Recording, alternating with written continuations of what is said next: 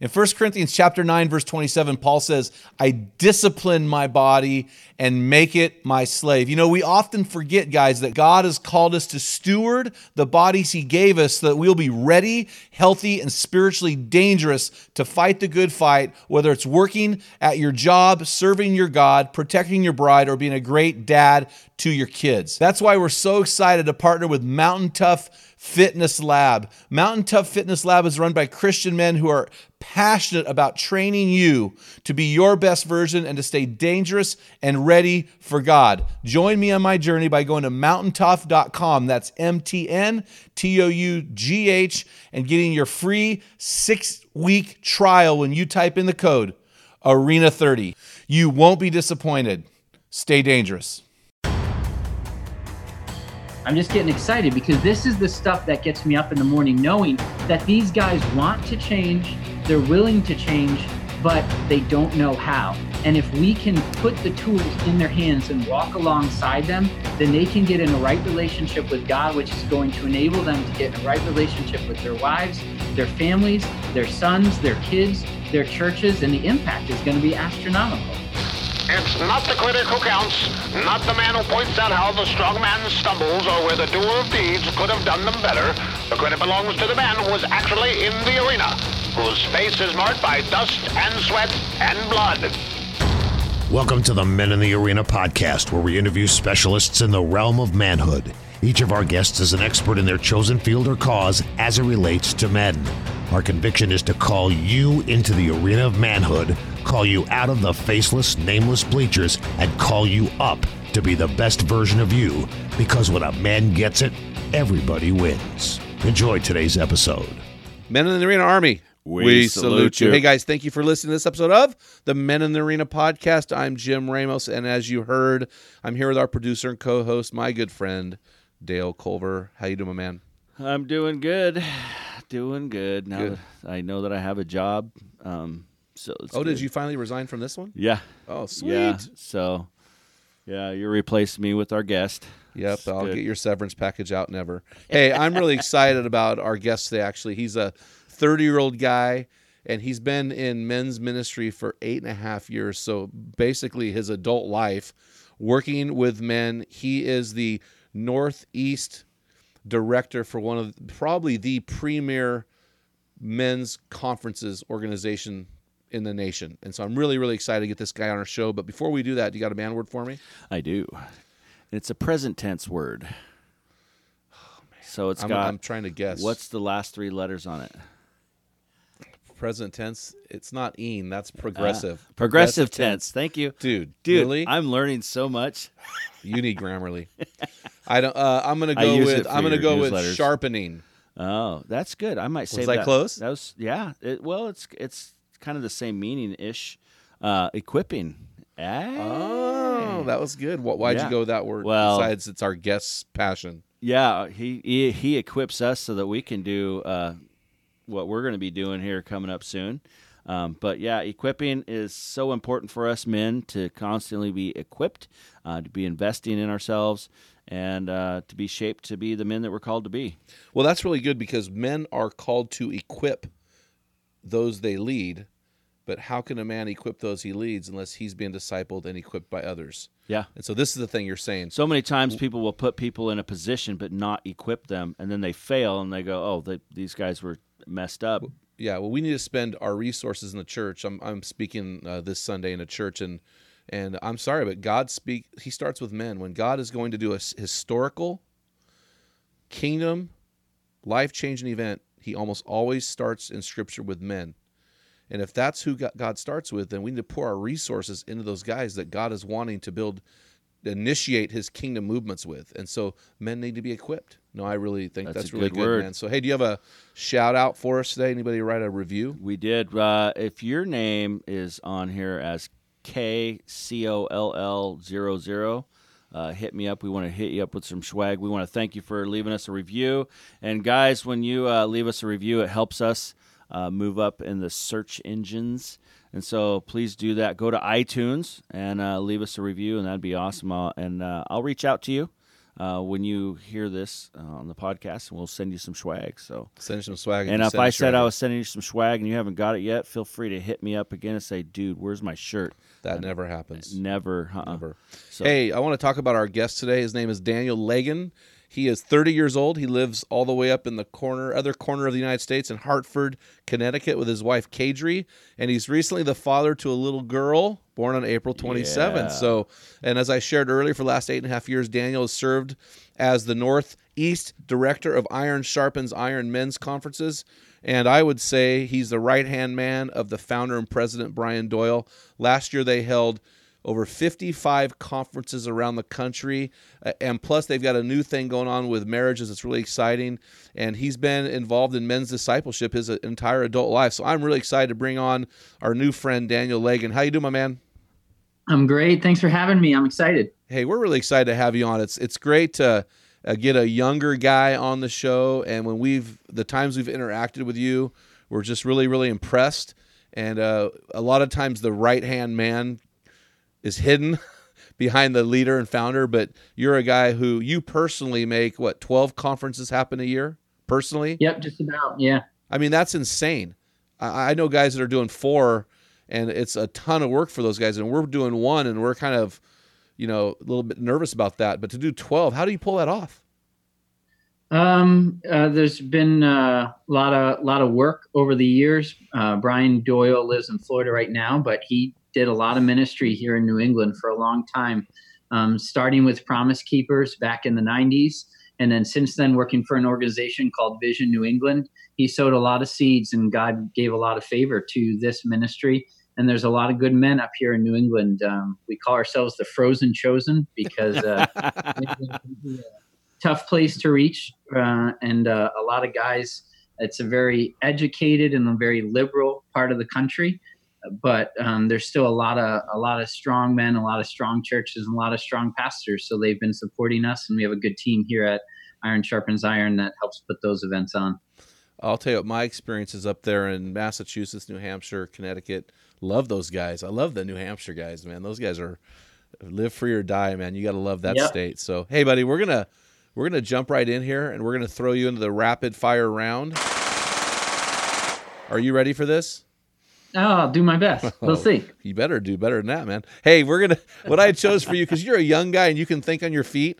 I chose what I call the "Would you rather" round. So I'm gonna ask you Okay. five questions about what would you rather do, uh, one or the other, and just tell me what it is and why. Real, real right. simple. Uh, first one: Would you rather climb Mount Everest or skydive out of a plane at thirty thousand feet? Uh, lots of people are dying trying to climb Mount Everest right Yeah. now. They all got stuck at the top. Did you hear about that? Yeah, no, I did. no. Yeah.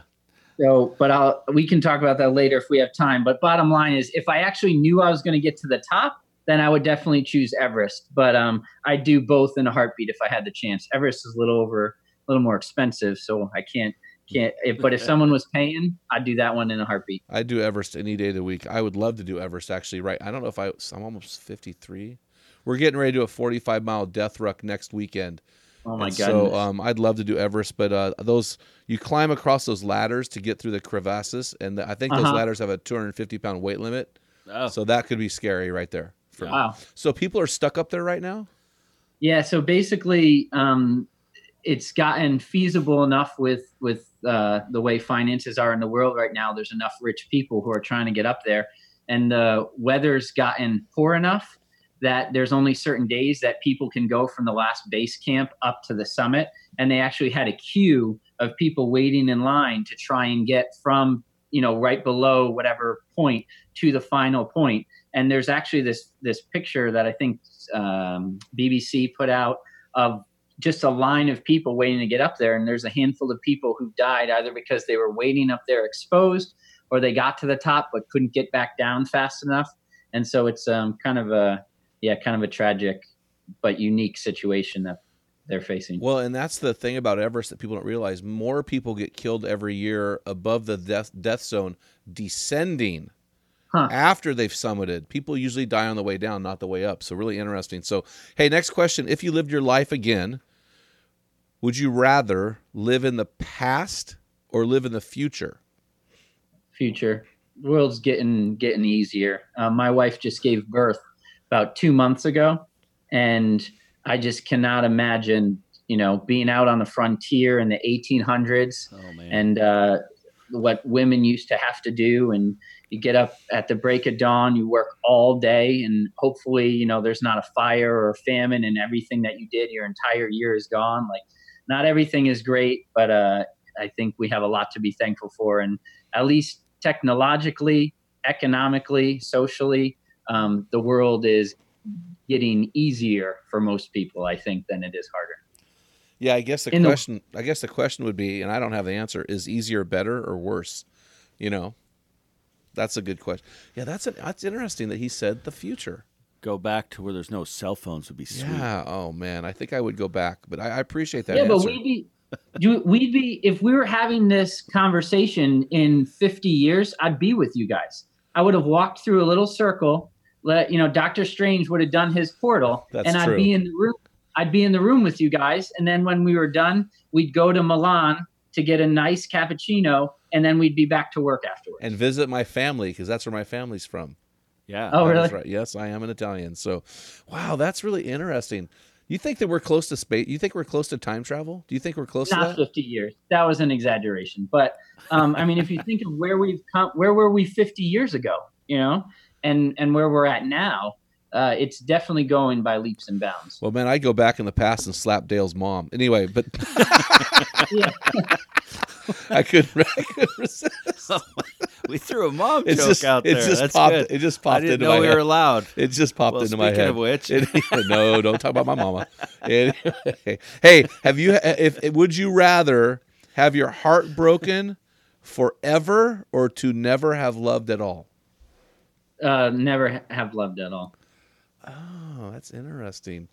A lot of people give different answers on that, but I'll tell you that heartbreak is tough. Have you had to go through that?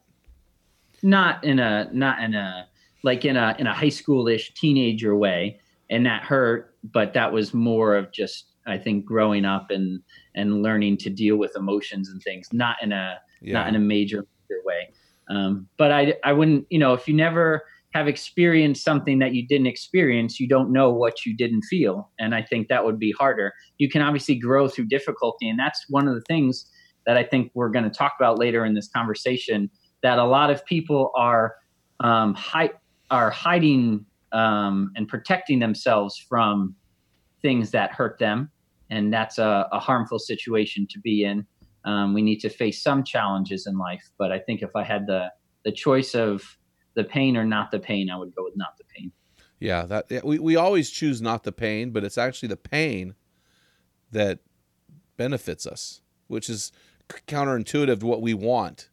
And so God usually works in our life through the pain, even though it's what we battle against to, you know, to uh, avoid. So interesting. Would you rather live forever but have Well, all wait, wait, Jim, Jim. Yes. Can I ask you a question? Can I jump in there? totally? So I I don't know your I don't know where you're at from a um a eschatological standpoint. oh but gosh. would you would you would you rather if the end times come be raptured or not? Because if I had the choice, sure, take me up. Let me skip out on all that stuff.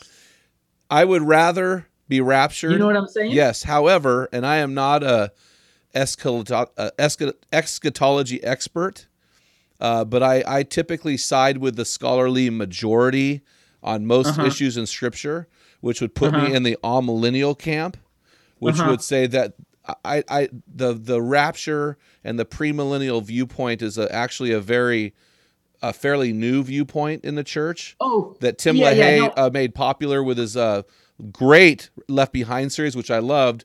I just don't think that's how God's going to do it because that's not how God has worked in history.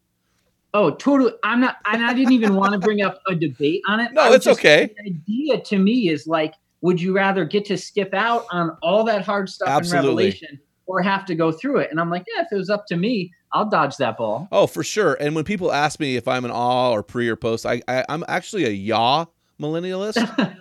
yeah, it's going to all play out in the end. You know.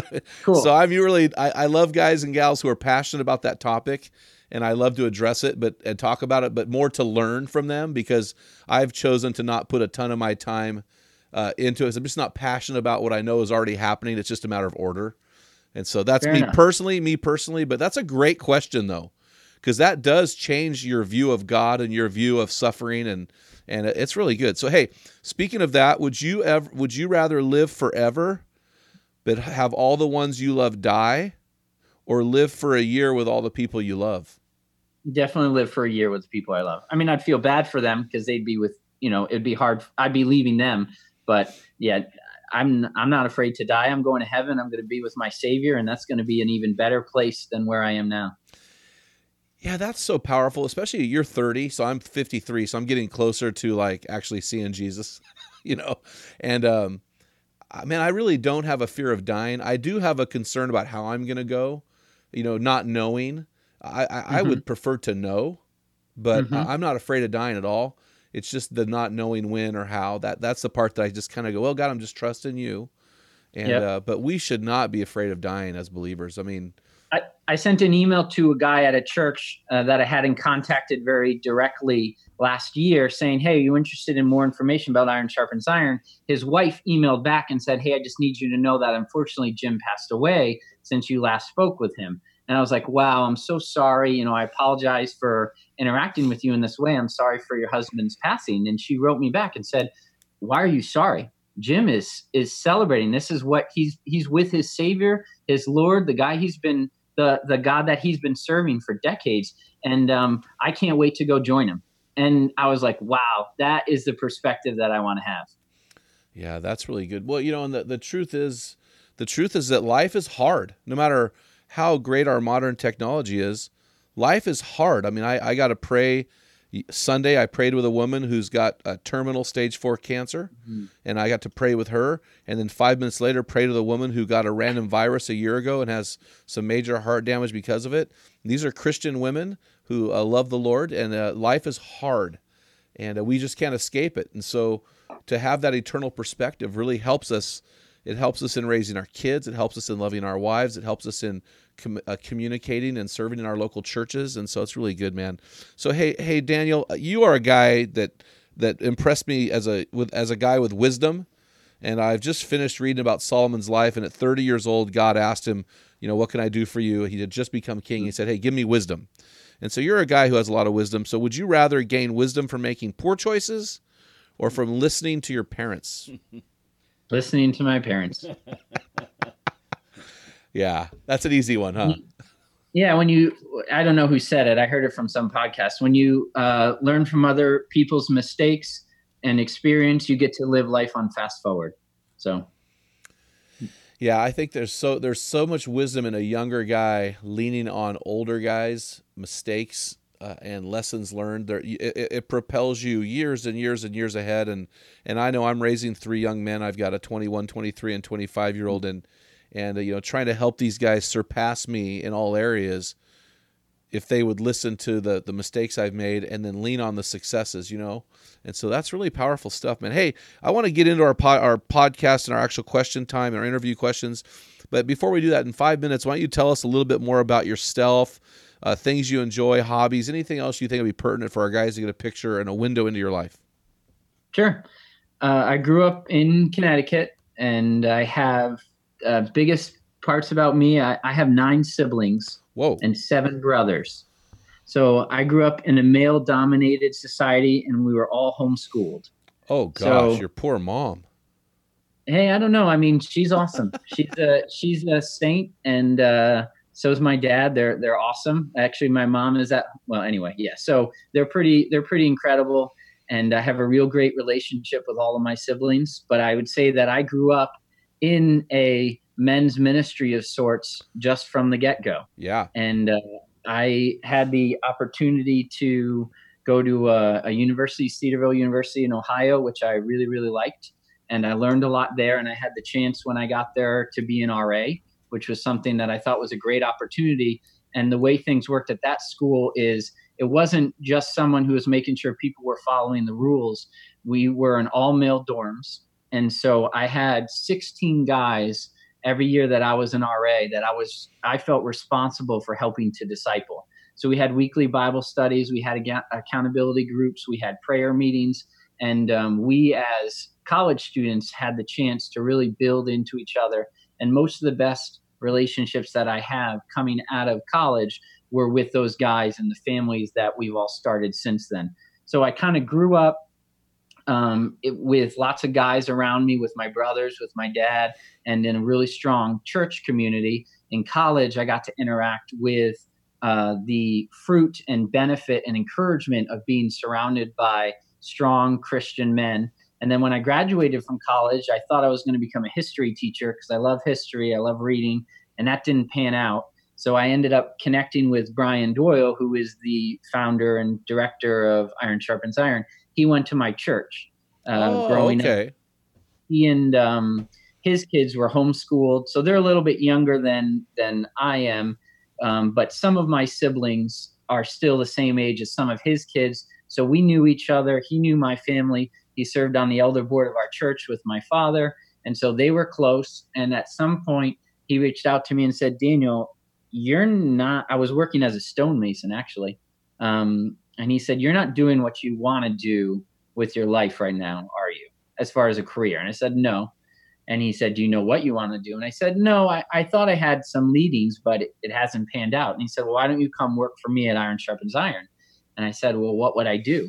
And he said, I don't know. But my guess is we could find something that would be a good match for you and helpful for Iron Sharpens Iron. And that was eight and a half years ago. Um, I got married shortly after I started here and uh, been very thankful. It's been an incredible blessing to be married. And then we just had our first child, our little baby Hope was born six weeks ago. So um, that's a, a brief summary and wrap up of uh, where I got to where I am right now. Wow, congratulations on your baby, by the way. That's cool. Thank you. When you hold Yeah, your child really for the first time, that's that's amazing. So, I have a question that's just itching. So, your parents Yeah. had nine kids. Why? I Uh, mean, 10. So I, I was one 10. of 10. and you aren't yeah. Mormon and you aren't Catholic. So, No, we did get asked. We did get asked a lot. Are we Mormon and are they all from one marriage? and they all are from one marriage. Yep. So, One set of twins. and so your mom was having children for what time span? She probably had her first when she was 24, and then for, um, I think we're I think we're 20 years apart is the total. Oh, wow. Like, your parents just love kids and just want to have kids. yeah, and and they feel really compelled to um, be leaving a legacy and to be thinking multi generationally and to say, Lord, what have you empowered us to do, and how can we pass that along? And obviously, as I've just experienced with my wife and and the labor and delivery and all that kind of stuff, you have to love kids. Different different people react to pregnancy and to uh, being a mom and to the physical effects of labor and delivery and all that stuff differently. So I think that my mom did all that stuff pretty well. So that ended up working out okay for her. I know a lot of women can can do differently with that, so that can affect things obviously.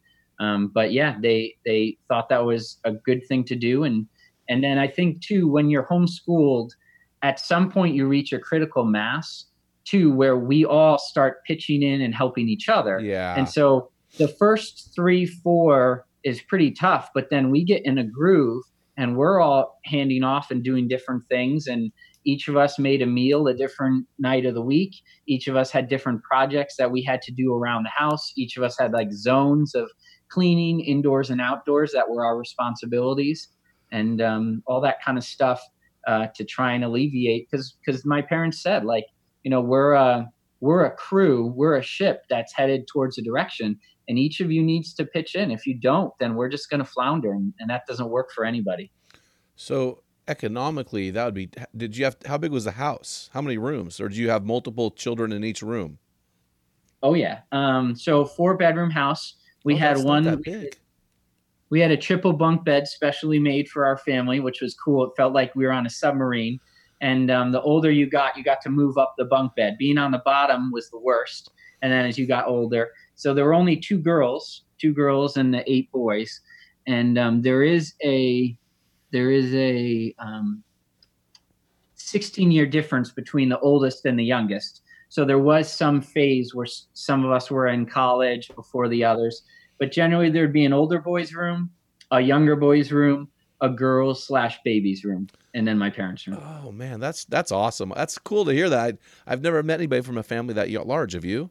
Not not not like, not a nuclear family. Yeah. That's really cool, man. So hey, so you're at ISI now. So Yep. wh- how would you explain your role? It is significantly event planning because of how many events we're doing. And a lot of my role is to free up Brian and Rex and other people to be involved in doing the coaching for the churches. I don't do a lot, I do some, but I don't do a lot of uh, calling up a pastor and saying, hey, are there marriages in your church that are struggling? Are you having trouble connecting with the guys? Uh, I'm not at an age or an experience level where a lot of pastors are going to view me as a resource in that way. And that's completely fine. So I'm trying to help on an administrative and an executive level to free up other people to do that kind of coaching and ministry. So a lot of what I'm doing is um, of is website. We're working on our website. We create our promotional materials. We book speakers. We book hotels. We do all the ticket sales. We do all of the marketing. Do all of the administration. It's a lot of it's a lot of event planning um, and a lot of organization and a lot of admin and um, making sure people's flights arrive on time and there's people to pick them up when they get there and all of that kind of those different sorts of things. I love the I love the iron sharpens iron model in the sense that Brian's office is small, 800 square foot, and then his people all work remotely from around the country. I just love that model. I think it's a, a not an e- I love it because it's a humility driven model. It's not an ego build my mortar kingdom model. And you, what's the biggest challenge working in Connecticut when your boss lives in Florida? It's visionary. Um, just making sure that we're on the same page as far as what he views as the vision and things that he's excited about. And then also trying to make sure we can all be on the same page. And when other people have good ideas, making sure that we can make all of that work. I'm sure you know this. You're someone who probably has a lot of great ideas, and um, you're really excited about your great ideas. You think they're the best.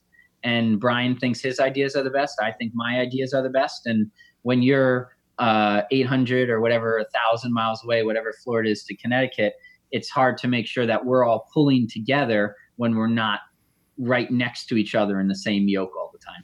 Yeah, I hear you. Well, that's cool. So, speaking of vision, where do you see ISI in the next five years? I could see two different tracks that it goes. We have a significant ministry right now with a lot of men who were deeply impacted by Promise Keepers and other men's ministry movements that came out of the 90s. And that's awesome. God is blessing that. We're seeing a lot of fruit from that. I think that um, that could be where we continue to influence, and that would be really awesome because those guys have a lot to give.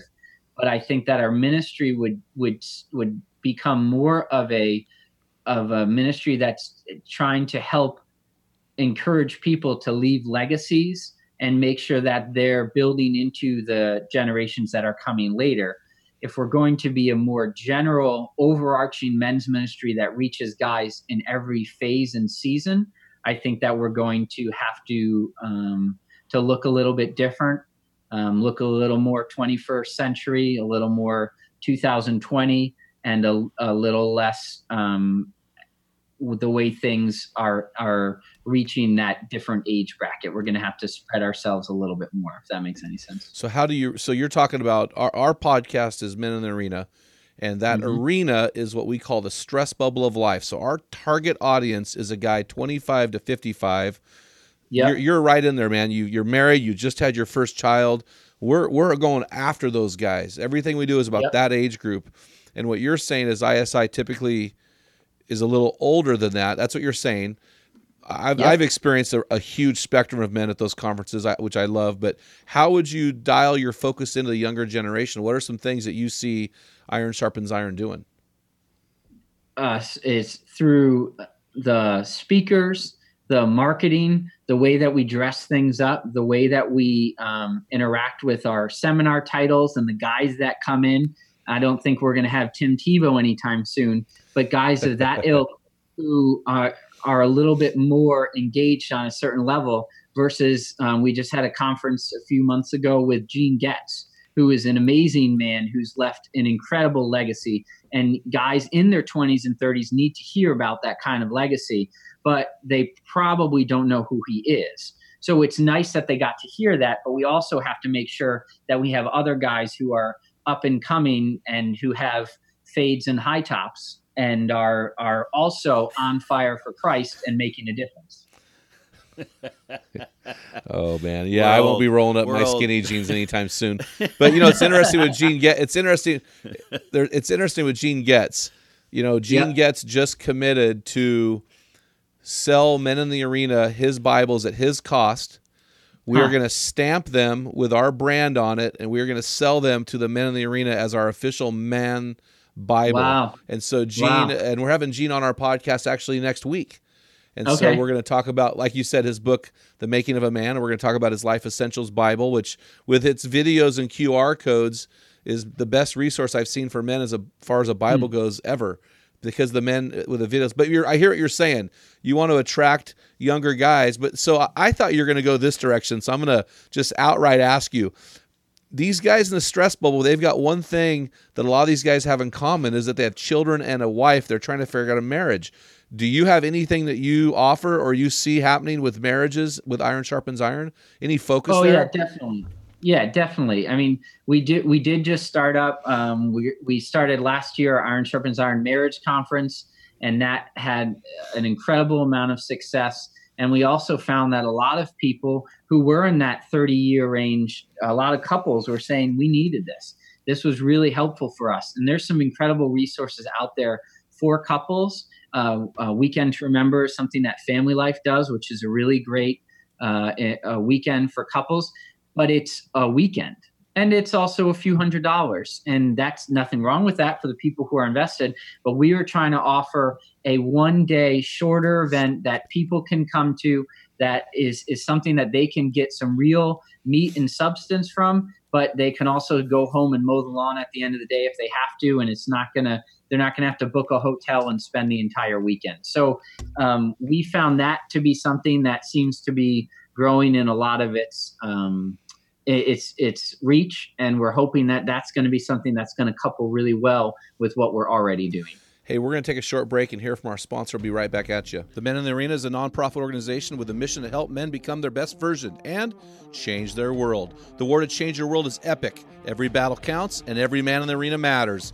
Our closed Facebook forum for men, appropriately called Men in the Arena, is a great way for you to dialogue about manhood with men from around the world. There we have lively discussions on every topic of manhood imaginable. Join that group today.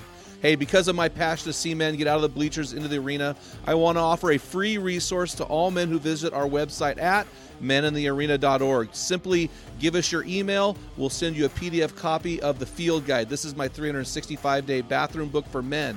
It's a study of manly words in the Bible illustrated with great stories. This is a great resource for all of our arena men. Guys, you're going to love this book. Men, the stakes are high. The pressure is on. Do you hear the roars of those you love and those in the anonymous bleachers pleading for you to get in the arena today? Because when you get it, everyone wins. Now, back to our episode. So, Daniel, speaking of the marriage conference, we are having our first ever Iron Sharpens Iron men's conference in the Northwest in McMinnville, Oregon on April 4th, 2000 and I guess it'd be 20. Yes. Yeah, we're super excited about that. Are you finding that coupling the marriage conference as an event that happens after the Iron Sharpens Iron conference, maybe six months after, is a good uh, a good recipe? Is that what you're promoting, or is this more of a random thing? We're you know this is our second year, so we're a little new to that arrangement, but. I do love a good appetizer before my meal, and I love a good dessert afterwards. So we we do think that this is going to really help us to have more of a year round engagement with churches, to have a different offering, but not wearing out the same message. Because unfortunately, some people, um, if we had multiple events, one in the spring and one in the fall, they would go, nah, I already went to that, I'm good. But by offering two different kinds of events in different seasons, we do get to still um, stay on their radar throughout the year and offer a valuable resource that's um, targeted to a, diff- a slightly different audience.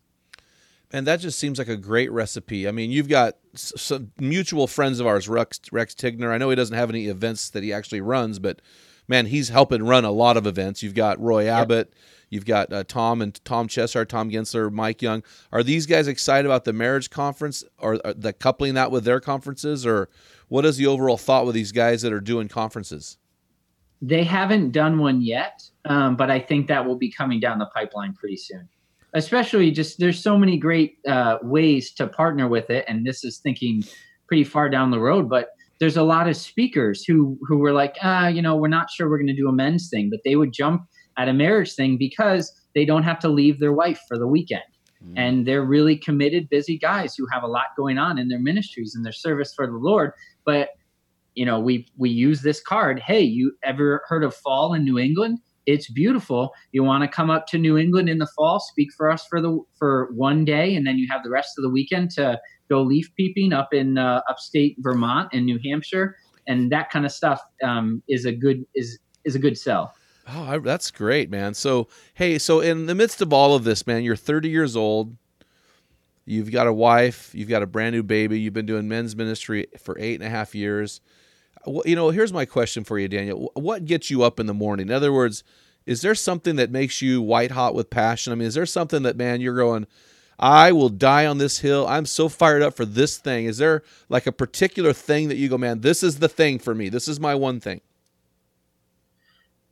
It, yeah, it's it's definitely um, seeing men with a desire to honor God who don't have the resources to do it and don't know how. And Dale and you talked about equipping earlier today. I, I sincerely believe there's a lot of men who would like to take the next step in their faith journey, in their relationship with God, and their relationship with their wife, and they don't know how to do it. And um, I'm just, I, I, at all of our conferences, we fill out prayer cards and we ask guys, hey, if you have a prayer request, put this in the bin, and we have groups that will pray for it. And we take all those cards at the end and we give them to different people who will pray for them. But every now and then I take a few because they speak to me and I want to remember that those are real men who wrote those requests down and I put them up around my office. So just as you were asking me that question, I have one right by my computer monitor and it's a guy who said, I had an affair 20 years ago. I've asked God to forgive me. I don't know if he has. I have not forgiven myself. Please wow. pray for me. Wow. And I and I read that and I just go, this is a man who is in in deep need of a brother to to walk through life with right now and he's struggling and he does not have the answers he can't find the answers on his own right now for where he's at and so when i read stuff like that and when i see guys like that at the conference and i know there's a lot of them i go the, these men we can help them there's not the um yeah i'm i'm starting to I'm just getting excited because this is the stuff that gets me up in the morning, knowing that these guys want to change, they're willing to change, but they don't know how. And if we can put the tools in their hands and walk alongside them, then they can get in a right relationship with God, which is going to enable them to get in a right relationship with their wives, their families, their sons, their kids, their churches, and the impact is going to be astronomical. So uh, yeah, I love uh, that. Well, no, that's good. Well, we just had Patrick Morley on our podcast about two weeks ago. He just wrote a book. It literally just got released last month called The Christian Man, and in that book he says a Bible or reading your Bible and being in a small group will solve 90% of your problems as a man. What do you think about that statement? Um, I, I definitely believe that the word of God can um, be powerful and can can reach anyone anywhere for what they need. Um, I think God has allowed us to be in community with each other to help each other, and so the small groups can mean a lot of things to different people. So I'm a little hesitant to to to comment one way or the other because I'm part of a discipleship group that meets every week that goes over everything that we could have possibly done, as well as our scripture memory and whether we're honoring our wives and whether we're doing well at work and how we're doing with our finances and all that kind of stuff. So to me, that's yeah, with that group in my Bible, I'm right, I'm in. I totally agree.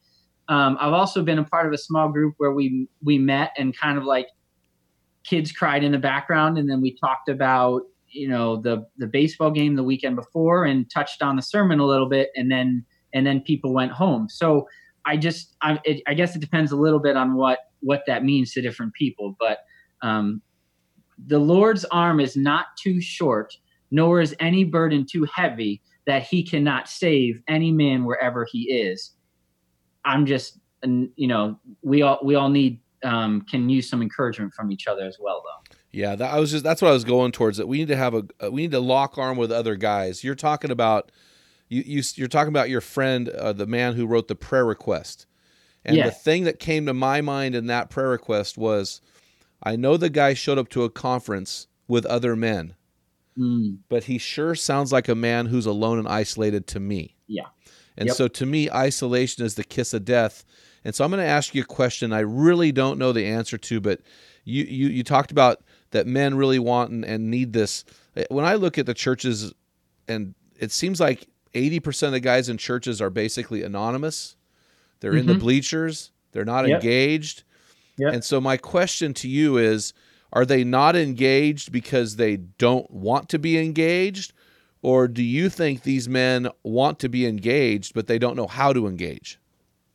Um, half of them don't want to. They're there because it checks a box for them mentally or something or other. And, um, you know, I would say forget them. Because if you're not going to get in the game, if you're not going to be a man in the arena, to use your and Theodore's vernacular, then I'm not really interested. So a lot of them aren't interested, and that's fine. That's their baggage.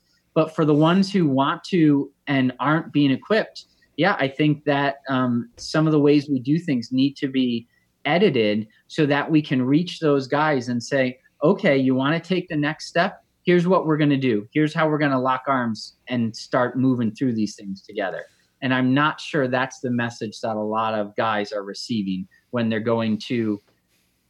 I'll, I'll, I'll say this I run events for a living. and when I go to most churches, it's an event. I get handed an event schedule for the morning when I walk into church. Oh I, yeah. I know I know events because that's what I do. And when I go to church, it's an event.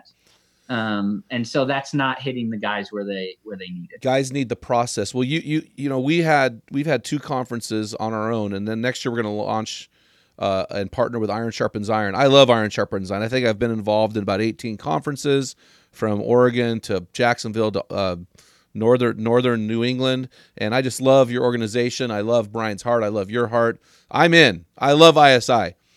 I, and I know when we when we had our event last year, we launched seven small groups off of our event.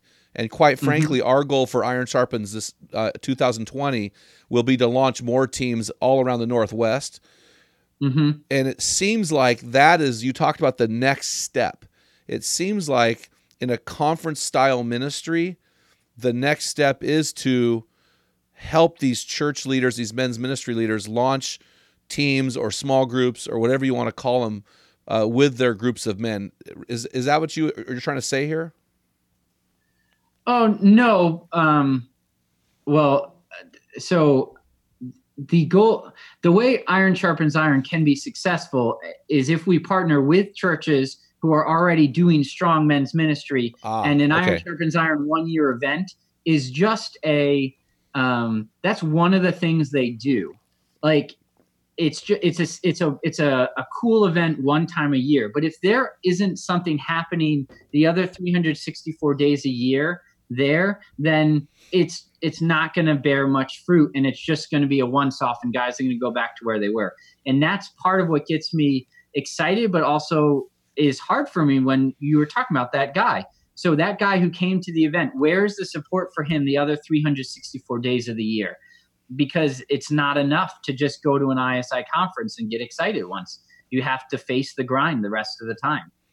Yeah, and that's the cool part about your conferences. Like when I go there and speak at these things, I, I'm talking to men who have very, very similar DNA. The challenge for me and the challenge for Iron Sharpens Iron is how do we reach church Y down the street that doesn't mm-hmm. care about men's ministry or doesn't have discipleship programs or or maybe their priority is children and women and teenagers but not men. How do we reach those guys? That's what gets me up in the morning You know, how do we how do we get a hold of those guys? How do we inspire those pastors? How do we uh, uh, inspire, incite churches to change the culture on Sunday mornings to appeal to men, and then get those guys in the door, and then bring them into the event of church on Sunday, and then initiate and engage them in the process of discipleship. That's the question I have. I mean, you know what I mean? That's what gets me up in the morning. yeah. I just don't know how to do it. I don't know how to take a guy who's a senior pastor and who's busy. He's in a small church. He just doesn't have time for it. Or a church of a, a mega church. A lot of mega churches, uh, their focus of their dollars, their focus of their energy is really almost opposed to men. So how do we get these guys engaged in the process? I yeah, know they don't see the value. We have to help them see the value because what what people value, they put their resources behind, and um, organizations do it, people do it, churches do it too. And so, if we can help them see the value in men's ministry, then the resources and the investment and the fruit will follow. Yeah, that's really good, man. So you talked about uh, iron sharpens iron. Iron. Uh, you see that organization reaching a younger generation here with the marriage conferences with different focus and different things. What have you found? You've just left the twenties, so you're thirty. What have you found was the biggest challenge you faced in your twenties? Accepting responsibility. For what? So um, that it, it looks a lot of different ways, and it's it's come in different places um, throughout. I guess my twenties in my dating relationship with my now wife, making sure that I was being responsible for how a at one point single man and then a dating slash courting man, depending on your definition of terms, then an engaged man and then a married man. How does that man act in a way that honors God, honors this woman, honors the families that are involved with work? Um, when I had a job that I really liked and when I had that a, a job that I didn't like, how do I be responsible for where I'm at with life and interact in that with friendships in my church? Um, but a, a, really big thing that just happened about two years ago, my wife and I bought a house, and Wow. that's been that's been huge for us and a great learning uh, opportunity for us to learn about what what it means to accept responsibility in very physical ways, whether it's trying to um, fix a door or find someone to to come fix the electricity because it went out in the middle of winter and and it's below zero out those kind of things were hard and they're difficult, but you, you learn through them. And I think that a lot of people are afraid of responsibility because it's hard and, and it can be difficult. But in, in, in accepting that responsibility, you allow yourself to grow and your capacity increases, and then you can do more and you can um, do more for the kingdom of God as well. We had uh, your boss Brian Doyle on our podcast, man, maybe a hundred episodes ago, but he said something very, very powerful. His wife Barb was still fighting, you know, fighting for her mm-hmm. life, and he said, "You know what? Men are made. Maybe he said built. Men are built. Men are made for pressure." Mm-hmm. Hmm. And I thought that was really interesting. And you said that the thing that you've learned in the twenties is accepting responsibility. Do you think? Accepting the pressure of being a man and accepting responsibility are the same thing or are they different? Yeah. No, I think that's very similar, just um, looking at it from a different angle, because the more that we run from difficulty and things that we don't like and allow someone else to take care of things for us, which would be rejecting responsibility and avoiding pressure, as Brian said it, um, we're atrophying and we're we're not taking the god-given role that i think when we take a step the right direction i think god blesses it and catapults us way further than it, we would have got on our own. And he he says daniel you did that small thing in the right direction and i'm going to bless it and push you way further than your small amount of energy merited. And i think god loves to do that for us when he sees us following the pathway that he designed for us and and so many people that I see that are that are younger are struggling with we've grown up being told that everything is great that we're wonderful we're the single star in the universe everything revolves around us and if if someone else doesn't take care of it the our parents will take care of it they'll fix it they'll fix your grades they'll fix your car they'll fix your your computer or the government's going to take care of it for you they'll pay for your debt they'll get you a job whatever it is and um, people aren't even they're afraid to get married because that's responsibility. They're, they're afraid to get a job because that's responsibility. They're afraid to move out because that's responsibility. And and they're afraid to get right with god. I know a lot of people who are afraid to actually interact with god because when you believe that there's a higher greater power and there's a right and wrong that means you're responsible to interact with things in a different way. And most people in their 20s that i interact with would, would rather just put it off they'd rather put it off for some time in the future when they're like i'm on my deathbed and i'll figure out god then no you won't no if you haven't if you haven't accepted responsibility for this long, you're not all of a sudden at one point going to go, yeah, I think I'm going to be a man now. That's a that's tough to do. Yeah, that's really good. You, have got me fired up right now, man. You know, James wrote in the James wrote that even the even Satan and the demons believe in Jesus and shudder. And I think this is probably one of the problems with belief in America is we equate belief to Sunday attendance, uh, you know, uh, going to a church, you know, uh, voting Republican. I don't know, whatever it is. But but we have a wrong definition of belief, and I think a lot of times our belief, or well, I accepted Jesus when I was 13, I'm good to go. You know, it's this watered down uh, grace. I call it grace doctrine. You know, it's cheap grace.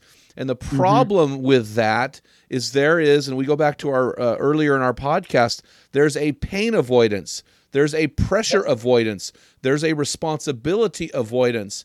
And the thing that people need to realize about Christianity, just looking at the life of Jesus, is that Jesus dealt with the pressure, accepted responsibility, and he took the nails. And so, what we need to realize as men, this is what separates males from men, right? A man, you know, you figured it out in your 20s. I know guys in their 80s who haven't figured it out. You said, I'm going to take the pressure, I'm going to take the pain, I'm going to take the responsibility. And so, even though earlier you said you'd like to live in the future because it's you know there you know it there isn't as much pain it's the very that's the very thing that we need but it's pain on a different level isn't it? Mm-hmm. yep. How how, yep. how is how is the pain different than the pain we talked about earlier in the podcast? Uh, say that again. I'm sorry. How is the pain that a man who accepts responsibility experiences different than uh, uh the actual physical experience of physical pain? Oh it's it's different because um, you know that it's purposeful and that you are following in the footsteps of your creator and you are engaging in what you were designed to be so my I, I, keep it keeps coming up because it's obviously the biggest thing going on in my life right now but i have a six week old human in my house and whereas uh, a number of months ago i was trying to figure out if I was going to stain, you know, some outdoor furniture. Now I'm trying to figure out how to shepherd life. And that's mm. a, a hmm. much deeper, bigger, more important thing. But I felt when Hope was born, I felt like the Lord knighted me and said, You now have the purpose for which you have lived 30 years of your life in front of you. And this is now going to be the representation of your uh, your manhood will be in how you raise this child for my glory, not not for you, not so you feel great about it, but for God's glory. And that's something that's when I'm up at two in the morning trying to figure out how to quiet this um, this child that I love, but wants you know wants to make me crazy. Part of me does think, no, this is what accepting responsibility looks like. This is how I I am a man, and of course I'd like to go to sleep. Of course I would rather have ease and comfort in that moment, but that's not how I fulfill God's role for me. And so I embrace getting up at two in the morning with my daughter so that hopefully I can reflect God's love for me onto her so that she can perpetuate what God has done and, and he can get glory out of that. You know, it's funny. My youngest son, Colton, right now is uh, replacing the transmission on his 4Runner. Okay. And he's pulled it out three times and replaced it three times. I'm not a oh mechanic. The poor kid can't get it to stop blinking. He finally found out it was because he didn't pull the torque converter out ahead with it as well. And so, but he's going to do this four times now. Huh. And it's so hard to watch the the pain of this kid. But uh, on Memorial Day, just a couple weeks ago, we had the boys over. My three sons are 25, 23, and 21. And Colton said, Dad, thank you. I said, What? He goes, our generation is soft and thank you that we're not soft your sons aren't soft And I said, What do you mean? He goes, Well, we accept responsibility. You've made us work when we were in high school to support our cars that they were given to them by their grandparents. And you hmm. you you had us do stuff around the house and you made us pay for our stuff. And and and what he's saying, because here's the deal, that young man is gonna have a wife and children someday. And what you're experiencing right now, Daniel, is there the we don't we don't call it pain, but sleep sleepless nights, that's pain. right? Being tired is pain. You know, uh, t- wanting to surrender your your staining your furniture for holding a baby. There's a there's a sacrifice involved there that you're having to learn. And you said uh, you've experienced and you're experiencing something much deeper. You said this and more important. And so my question is. What are you learning as a just a 30 year old guy now about finding meaning and purpose in life that you didn't know in your 20s? I, I certainly tried to do my best in my 20s to honor God with decisions that I made. But I'm realizing even more how impactful my decisions are on the people around me and how much people are watching and how great an opportunity we have to further the kingdom of God when we make the right decisions and, and when we don't. And so I think that's just a, an increased humility and an increased drive to do the right things so that I set an example, you know, um, is it, um, um, I don't, I can't remember the reference. Don't let anyone look down on you because you are young, but First- set an example for the believers in speech and life and love and faith and in purity. And that's, that's what, what I, what I want to do. First Timothy 4:12 I think. But I think you're right. Increasing in humility and drive. Isn't that interesting? So I'm driven, I'm passionate, yet I'm I'm I'm serving, I'm loving, I'm I'm sacrificing my life. I love that almost sounds dichotomous, but I love that that combination. So so you're 30. So I have sons that are 21, 23 and 25. Give them some advice. They're all single by the way, or they're not Okay. married. um, find things that challenge you in physically, emotionally, mentally, and spiritually, um, whether those are adventures or learning a new language. Do things that challenge you and force you to grow. And you can never spend enough time in God's word or with godly men. The more of that that you get, the closer you get to those men and to God through reading his word, the fruit will be astronomical and you'll never regret it because those things will chart the course for you for where you're going to be down the road. Man, that is very, very well mm, said. That's good. You know what we do in our family uh, the last couple of years is we have a word for the year, and so mm. we share it on Thanksgiving and Christmas, and then and then I pray over that for these guys. And my oldest son's word is grow, and mm. he's single and 25. And uh, one of the things that we talked about now, tell me if I'm t- well. I, I I think I understand this pretty well, but I said, you know what, son, this is a great word for you because you need to take the time while you're single to really focus on becoming the man that God wants you to be. Because if you haven't become that man when you're married, you're going to really struggle because you don't have the time when you're married and have children to, to grow like you do right now. So take the time right now. It seems like what guys do in their 20s, even in their teens, propels them through life. I, I think life is so much more serious in the 20s than we let on. We let on, and we, the church doesn't focus on the 20s. You know this. Yeah, those twenty those 20 years, we, we don't do a great job of focusing there, but those are the years that really propel a man and a woman and a marriage throughout life. Well, I'm a big I'm a big New England Patriots fan, and um, they they usually say I haven't heard one time in the six Super Bowl champions that they've won where they've said, "Yeah, we had just a terrible preseason, but we kind of figured it out along the way, and then we won." No, it's often been we had a rough season. It didn't seem like the pieces were coming together, but in the preseason, we built that relationship, and we knew that eventually the results would come and we would be where we needed to be when we needed to be there. And I couldn't agree more about the importance of making sure you put in the time now because when you plant those seeds, when you when you till the ground, the fruit will be there later. But and this is something that Brian Doyle says a lot. Brian Doyle, who is is someone whose wife passed away recently after a, long bout with cancer. Now Brian is facing being a single parent for five kids. And he has a young son who just graduated this year and an even younger daughter, a teenage daughter at home. He's trying to figure out all that stuff. And he says, you need to you need to start the patterns now for the obstacles that are coming you don't know you need to be investing for down the road for things that are going to happen that you're not aware of and unless you're growing now you're not going to be strong enough with, with the strength of the lord and the things that you need to overcome the obstacles that you'll face later on we can't just assume we're going to wake up when we need to like you're talking about you know 21 23 25 okay if you don't kick porn now, you think it's going to be it's going to be way worse if you're trying to do it when you're married. Yep. Or if you have an anger issue now and then you bring that into your marriage, talk about an opportunity for Satan to come in and just be a bull in a china shop. You're drinking too much right now.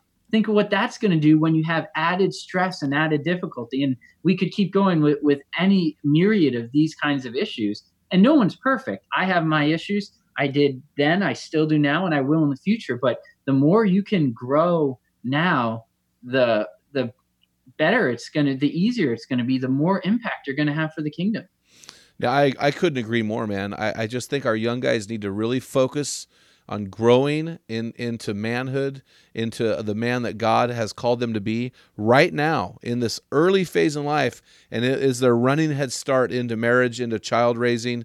And man, I'll tell you what, I, I thank God for my twenties because hmm. uh, I was married at 26, so I had a six year run at it I had about three years there as a Christian. The other ones I weren't, but wasn't. But I had a run at it here, and I tell you, I thank God for those times. They really propelled me. Uh, my desire to read books, my desire to read the Bible, my desire to have fellowship, my desire to kick sin in the face.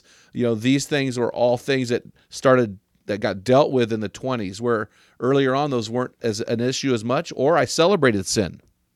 And hmm. so this is really a big deal. So hey, so you're 30 You've got a, a decade here you're looking at of your 30s. Do you have a question for men about what's going to happen in the 30s? Are there any questions in your mind that maybe we can answer? Oh. I I I know that um, I could use all the the help that I could get. Um,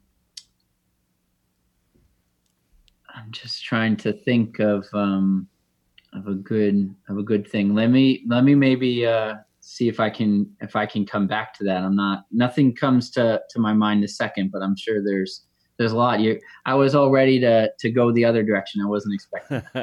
yeah, well, I just I you you already answered the question without answering the question. You said, "I know I have a lot to learn." I think that's the great thing about the 30s because my dad told me a man is never his strongest except at 40. At 40 years old, a man is his strongest. But hmm. to me, I felt like the 30s were my strongest decade physically. And in the 30s, the tendency is to to think we've got it figured out because we're strong, we're vibrant, we're working a full time job, we're loving our wife, we're raising a family, we're building a family, we're making a family. But to me, those are the years where we need the most help. But mm-hmm. because we're strong, we don't think we need the help. And there's a humility there in saying, I really need the help in the 30s. 40s and 50s, 60s, 70s, those have their own issues. But in their mm-hmm. 30s, a lot of guys seem to think they have all the answers in their 30s, and they, they really they really need to have older guys come alongside of them. And you've got those guys in your life. And so you said that you you thought I was going to turn something else on. You're going to ask another question. What was it? Oh no, I just meant um, I was I, I just wasn't thinking along those lines. So yeah, I wasn't I either. Like I just kind of you got me fired up, and I no, I dropped the ball on that, so I do apologize. Hey, one last question from your from your experience, what do you think the biggest conflict is for men who are in the stress bubble? I think it's fear. Um, I think uh, uh, for a lot of guys, it's fear of failure, um, even though they might not say it that way. Is they are af- afraid that they'll look stupid or that they'll feel even more stupid than they already feel. They're afraid that the little respect that they have for themselves or they think other people have for them, they'll lose even that amount if they do what they think they're mm. supposed to. They think that people will um, be mad at them because they don't know something and they think they're supposed to know it all.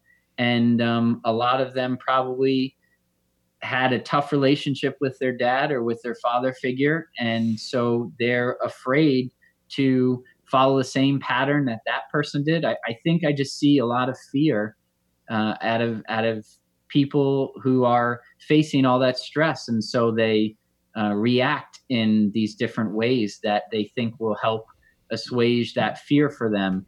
Um, but that's, I think, yeah, I think that's the biggest difficulty that the the root that it that's at the core of a lot of men not accepting responsibility because they just ignore it, they hide from it, they run away from it, or they try and medicate it with with something else so that they don't feel the fear and can um, pretend that they're okay.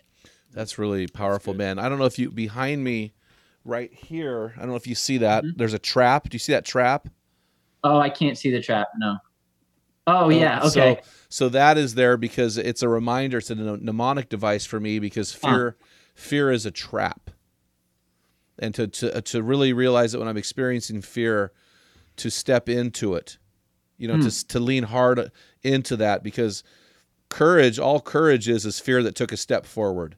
And hmm. so um, I think fear, I think you're right, man. I think fear is a huge problem with us as men fear of failure, fear of success, fear of rejection, fear of isolation. And uh, it can at times paralyze us. And so I think that's really, really good, man. Hey, thank you. Hey, Daniel, thank you so much, man, for coming on our show, uh, taking time to share your wisdom. And you are a man of wisdom, which I appreciate, and humility and drive. And so really appreciate you coming on our show and, and being a part today. Oh, I appreciate you guys. Can I, I just say one quick thing, if you don't mind?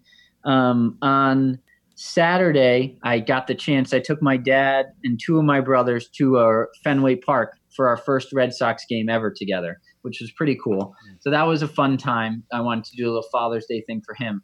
On the way there, through a unique set of circumstances, we ended up walking through the Boston Gay Pride Parade, which was very unexpected. We didn't realize that was happening on the same day. Through and, or with? No, I'm just kidding. No. yeah.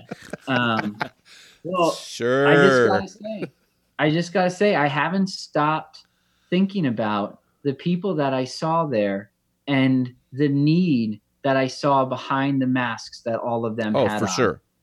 And I am I appreciate so much what you guys are doing at Men in the Arena and what this podcast is doing and what what I'm trying to do at Iron Sharpens Iron and what Brian is doing and what all these men's ministries are trying to do is not to to solve and it's not a i'm not trying to bring up a, a, debate or an issue about homosexuality. I'm trying to say that we are surrounded and i rarely see it as painted and displayed as broadly as i did on saturday by thousands of people who are looking for meaning and purpose so desperately. And what you guys are doing what we're doing is we are on the knife's edge. We're the tip of the spear to try and change that and give people give men the answers that they need and it's an honor for me to get to lock arms with you guys and say, yeah, those are my brothers in arms who are fighting the same fight that I am. Because sometimes it's discouraging.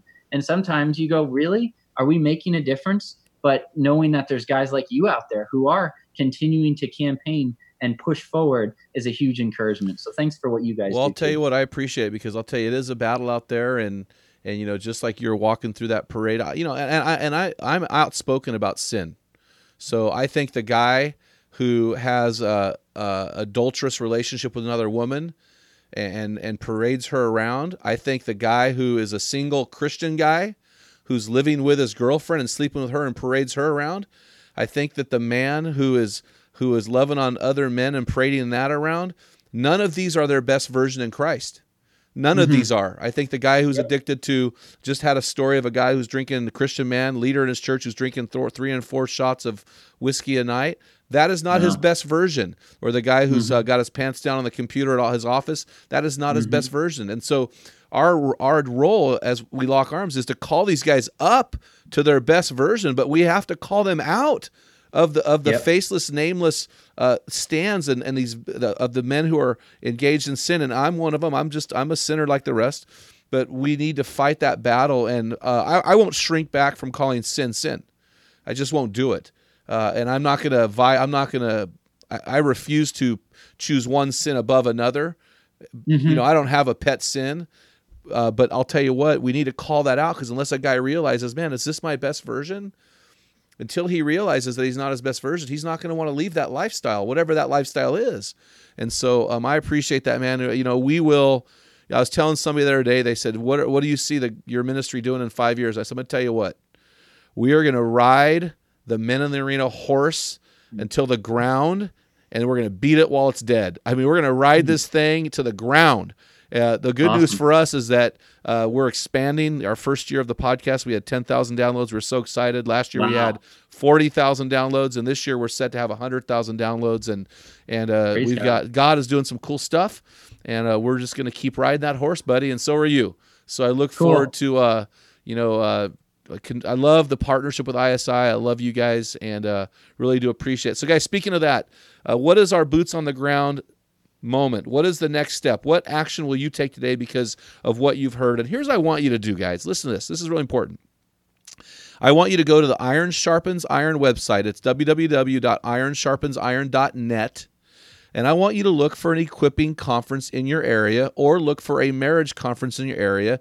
And I want you to go to it. If you live in the Northwest, we're putting one on right here in McMinnville, Oregon. For guys in Washington and Oregon, you get over to our conference.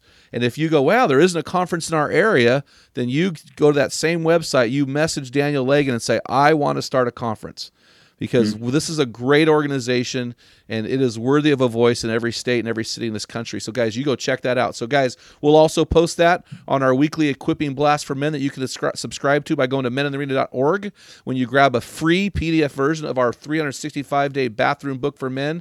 And also, guys, make sure you head on over to our Facebook forum for men uh, called the Men in the Arena with Men from 86 countries on that forum. Good news, guys, for those of you who don't do Facebook, we are building a brand new website. It's going to include a forum for men through our website. Whoop, whoop. Hey, guys, did you know that Men in the Arena is a non-profit crowd funded organization that exists to inspire men to become their best version. Hey, because of a large group of generous donors like you, we're able to freely offer this podcast, weekly equipping blast, discussion forums, plus all of our small group resources for free to missionaries and men in underdeveloped nations. Guys, you can find out more about how to support our ministry at meninthearena.org. Until next time, feel the wet sand on the arena floor. Hear the deafening roar of the crowd. that was a good one. Taste the sweetness of victory. Smell the stench of battle. Get in the game. Get dirty. Iron sharpens iron. Grind it out and Be a man. Men in the Arena. If you hunger to be your best version, join us along with thousands of men from around the world. Check out our Men in the Arena forums. You can join on Facebook or on our website at meninthearena.org. While you're on our website, remember to pick up your free electronic version of Jim's bathroom book for men, The Field Guide. It's a daily study of manly words with epic stories in the Bible. Thank you for listening to this episode of the Men in the Arena podcast. Remember, when a man gets it, everybody wins.